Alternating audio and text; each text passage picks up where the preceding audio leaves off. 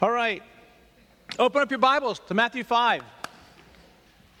And this passage here is the, just the series of what Christ is teaching in his, this New Testament book of Matthew. And it's called the Sermon on the Mount. You're familiar with it. We've been talking about it.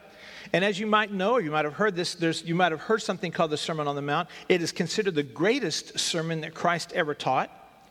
And today, I'm going to be reading it from the New Living Bible. And so I'm going to put up on the screen for us right here Matthew 5, 17 through 20.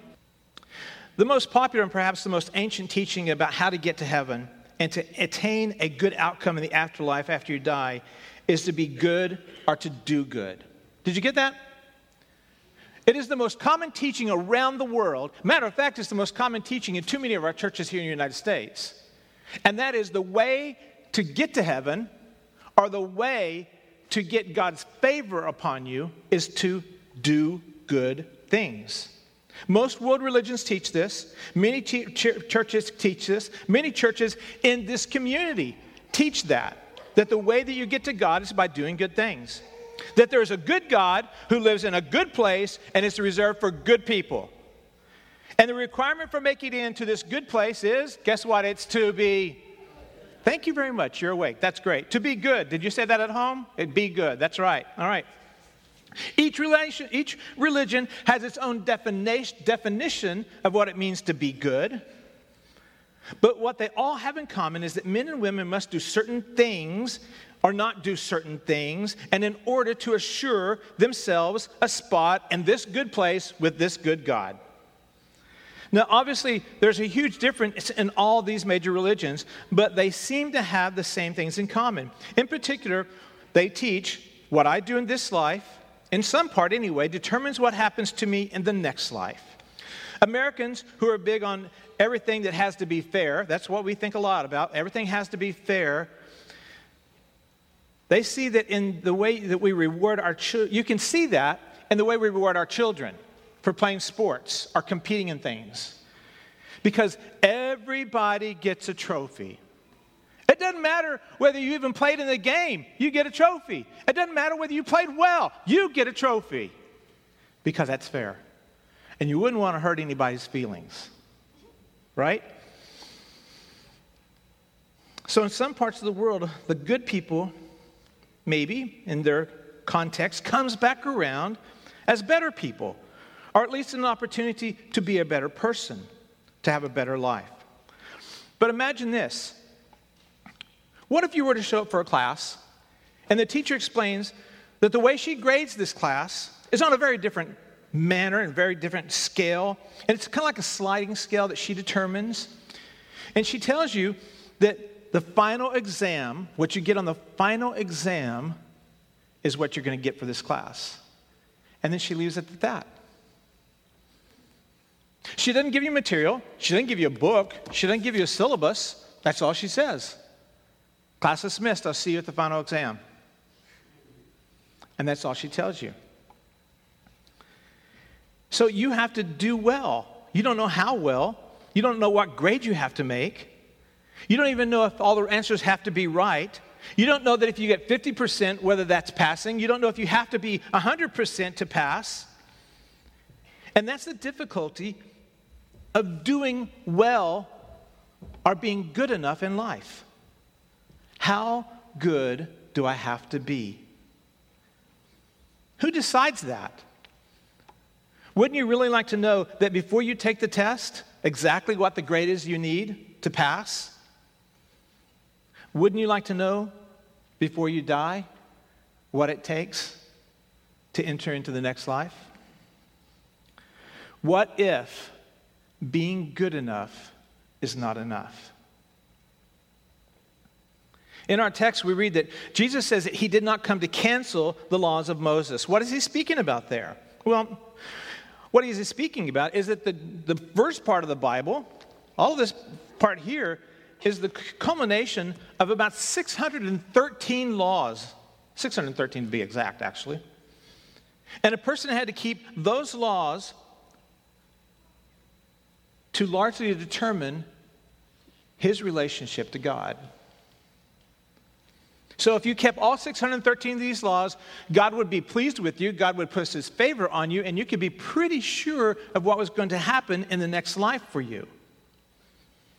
But notice here that Jesus doesn't say that he came, notice here that he says he came to not to abolish it, but to fulfill those laws. He says, I came to fulfill all of them. He goes on in verse 18 and he says, All the laws that will continue until their purpose is achieved. And in verse 19 he says, And those who keep them don't and those who keep them and teach them to others will be great in the kingdom of heaven. But there's another reason, there's something else that these 613 laws accomplish. Basically, no man could keep all those laws. It wasn't possible. Matter of fact, God even boiled down these 613 laws into a cliff note version of them. If you can keep just 10 of these laws, that would be good enough. And we find those laws in the Old Testament book of Exodus, and here's just a few of them, and these are the easy ones, all right? You must not murder. You must not commit adultery. In other words, you can't be having a relationship with another person's spouse. You cannot steal. You cannot lie. You cannot be envious of your neighbor's house, your neighbor's wife, your neighbor's kids, your slaves, that, uh, you know, and their animals, anything they have. You can't be envious of that. You can't be coveting, as the Bible says. Now, just based on those few laws, how good are you? Did you, did you just break one? Maybe the one about coveting that neighbor's house? I do. Did you break the one about lying? I did. Did you break the one about stealing? Mm, one time I did. We won't go into the other ones. But did you fail even one of them? Because you see, in God's standard, failure in even one of them is one too many. His standard of goodness is perfection.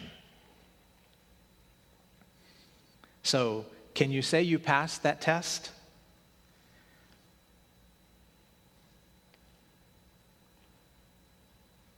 Can you say that you have never failed in any of them? So, the purpose of this law that Jesus is talking about was to show man that he could never do enough good that he can never do enough good to gain God's favor or to, or to work his way into heaven. The law was proof of that. You can't keep 613, so let me give you 10. Oh, you can't keep 10? Then you're in a world of hurt. What's to happen to you? And the way he emphasized this to the people who were hearing him at the time was he said that if your righteousness, this is verse 20, if your righteousness is not as good as the Pharisees, then you'll never get into heaven. And everyone's sitting around and thought, I ain't, I ain't that good. Are you that good? They're, they were nudging each other, like, you know, Karen nudging, you know, they're, they're, nudging each other right here on the front row. You're that good? No, I'm not that good. I can tell you, none of y'all are that good. I'm just telling you right now, I know y'all, all right? So there.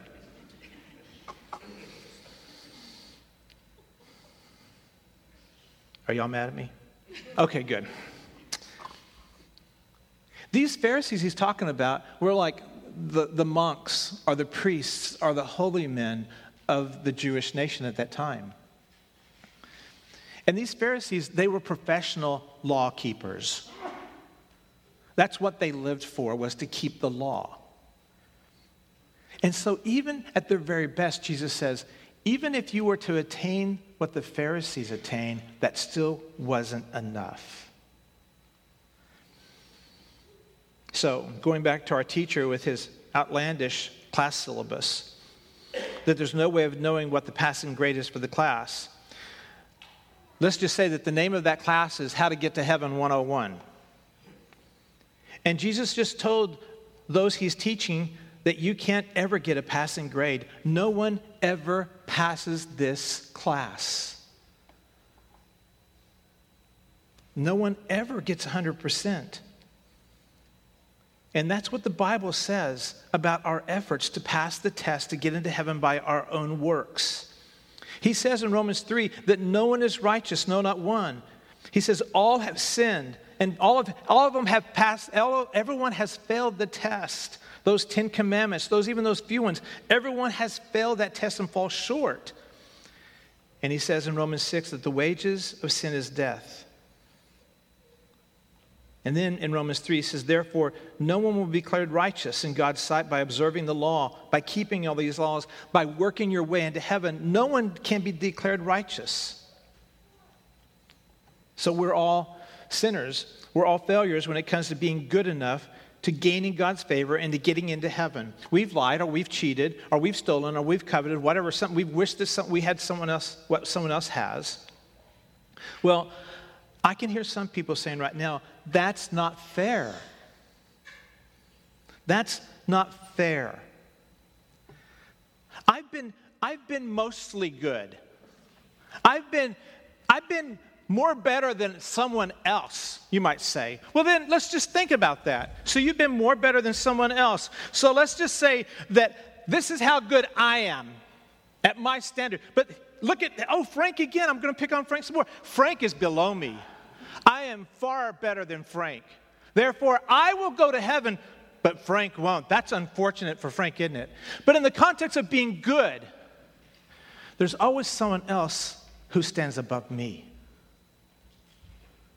There's always someone else who stands above me, and I stand above someone else. So, who determines how good is good? Who determines how many good things, how many little ladies who walk across the road, observing the speed limit, who decides how you get into heaven by what you do? Well, you know, the fact of the matter is, thank you. The fact of the matter is that among all the religions, even among all the cultures around the world, everyone has a different standard of what is good. This past week, people in another nation decided that it's a good thing to be head of volleyball, a female volleyball player. This is a good thing. So, do you want to use their standard of good? So, whose standard gets to be the standard? Well, the standard is God's standard. And his standard is absolute purity. His standard is keeping all 613 laws, or keeping those 10 laws. That's his standard. That at no time and place, that, that the standard is that you would never, ever break any of those laws. Purity is his standard. Because, see, that's who God is. He is totally pure. In him, there is no sin. In him, there is no wrong. In him, there is nothing that he's ever done wrong. And if we want to be in a relationship with God, if we want His favor on us, we have to be as pure as He is. And so, who qualifies for that? That pretty much leaves us without any hope of ever gaining God's favor. You can never be as good as He is, you can never do enough good. And if good people don't get into heaven and, and or to please God, then who can? So, what are you going to do when you die and you open your eyes on the other side of death? And you find out that the measure was not goodness, but it was something else. This leaves mankind with only one consequence, and that's to die without God and to be separated from Him. That's what the Bible also teaches. And I would guess that most religions of the world teach that if you, dis- that if you displease God, you must make amends with Him in some way or another, that you, you need to make it right with Him. That is, in part, that is what these Old Testament sacrifices were about. That throughout here, there were so many sacrifices where an animal had to be killed, where blood had to be spilled to appease or to please God and to atone to pay for your sins. But Jesus came, and he became that ultimate sacrifice for the things mankind had done wrong. He was the Son of God who came and lived a sinless life, who never did anything wrong. And so, in other words, he is the one who meets God's standard. He is the one who is pure. He is the one who is perfect. He is the one without wrong. He did it. but he's the only one who ever did it. And therefore, he could do something no one else could do. He could pay for the sins of others. And the Bible teaches and history proves that Jesus Christ died on a cross, not for anything he ever did. For it's written that Jesus humbled himself to become a man, and then he even further humbled himself to die as a criminal on a cross. From Philippians 4, that's what it teaches us. So, those people who used to sacrifice animals to pay for their sins, well, the Bible teaches us in Hebrews that Jesus serves as a sacrifice that only, that only has to die once to pay for the sins of all mankind. All mankind for all time. For what the law, Romans says, for what the law was powerless to do, and that it was weakened by the sinful nature, God did by sending his own Son in the likeness of sinful men to be a sin offering. And so he condemns sin and sinful man. That's you and me. He died to pay the penalty for the things you and I have done wrong. So we don't have to do good works and earn God's favor and his forgiveness for our sins. Jesus did that for us. The Bible teaches us that Christ died for us so that we would not have to. Another part of the Bible in the letter of Ephesians, it says that salvation is a free gift of God so that no one can boast and say that they earned their salvation by the good things they did. For what the law was powerless to do, and that it was weakened by the sinful nature, like we said a moment ago, God did by sending his son. But he demonstrated his own love for us in this. And while we were still sinners, Christ died for us. Good people I read this this week. Good people don't go to heaven, but forgiven people do. For God so loved the world that he gave his one and only Son, that whoever believes in him shall not perish, but have eternal life. So, in an American culture where fair is kind of the standard of all things, and we're slowly figuring out that that standard doesn't work. Is Christianity fair?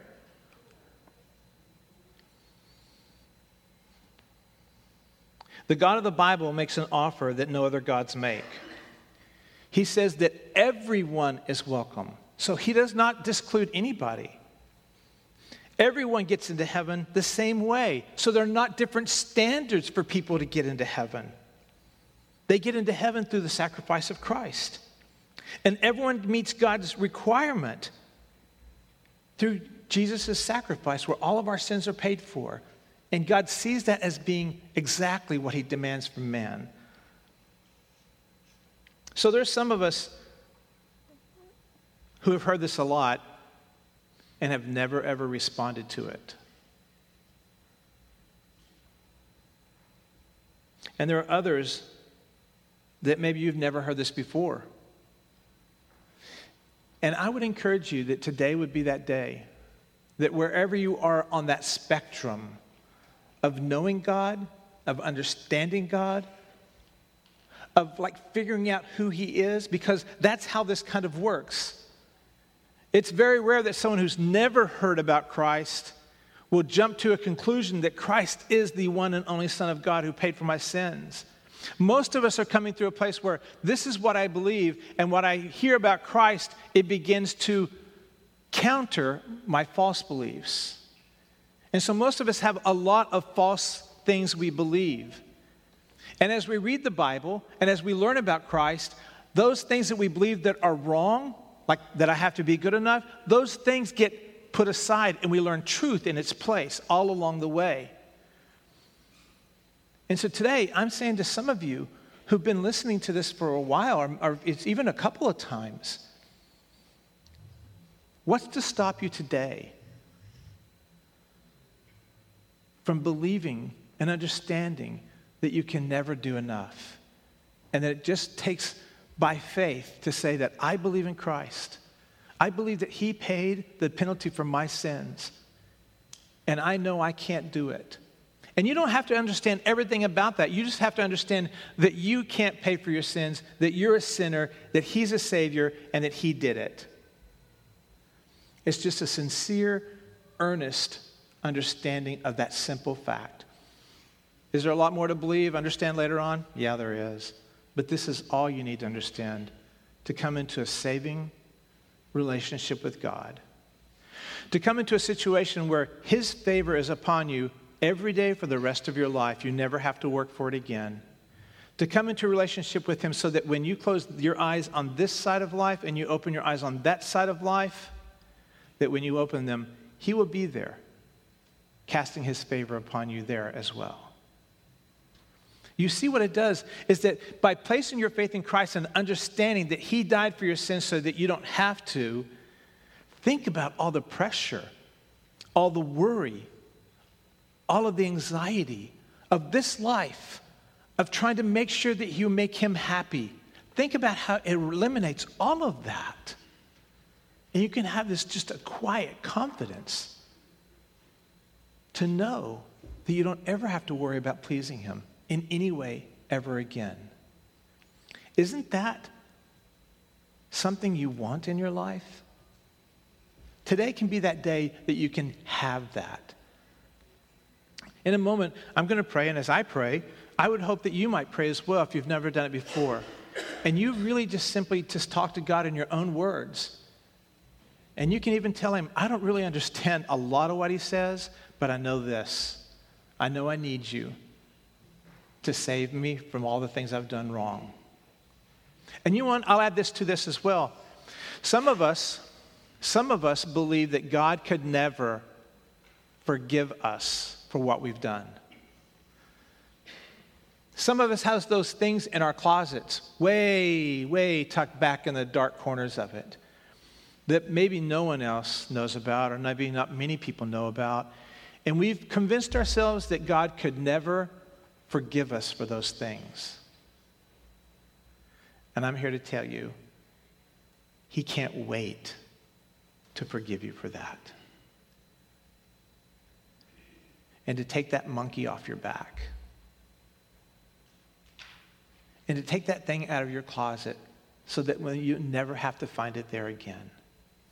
He can't wait to forgive you for that. If you, when this is all said and done this morning, if you have questions about that, don't hesitate to come and find me and talk to me or talk with someone sitting around you. We'd be glad to talk with you and maybe even pray with you some more about it as you come to that own understanding in your own time, all right?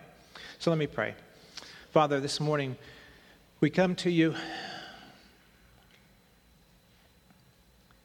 And Father, um, I think that many people think that the Bible teaches that you want us to be good. And I think there's people in our church that still believe that. And I think there might be people who are watching this online who still believe that.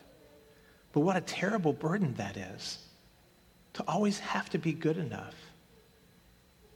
when Christ has already been good enough, when Christ has already paid for our sins and freed us from that burden of having to be good enough, of having to do enough to find your favor. Father, I pray this morning that those in this room who've never placed their faith in you, who still think they have to be good enough, who are still trying to figure out that what this means, that today would be that day, that in this moment even they'll be praying themselves and speaking to you about their own condition, about their own struggle with being good enough. Father, I thank you that Jesus came and died for our sins. And that is why we praise him through all eternity. That is why we sing to him like we do before the service and before the preaching part today. That is why Revelation and so many other places talk about that we will spend eternity being grateful and praising Him and honoring Him. That is why He is so special and that there's none like Him. Today, we just pause and we thank you and we praise you and we glorify you and we honor you for that great sacrifice on our behalf, for men and women who didn't ask you to come, for men and women who don't really care if you came, for men and women who don't even believe, and yet you still died for them. And it's in your name we pray. Amen.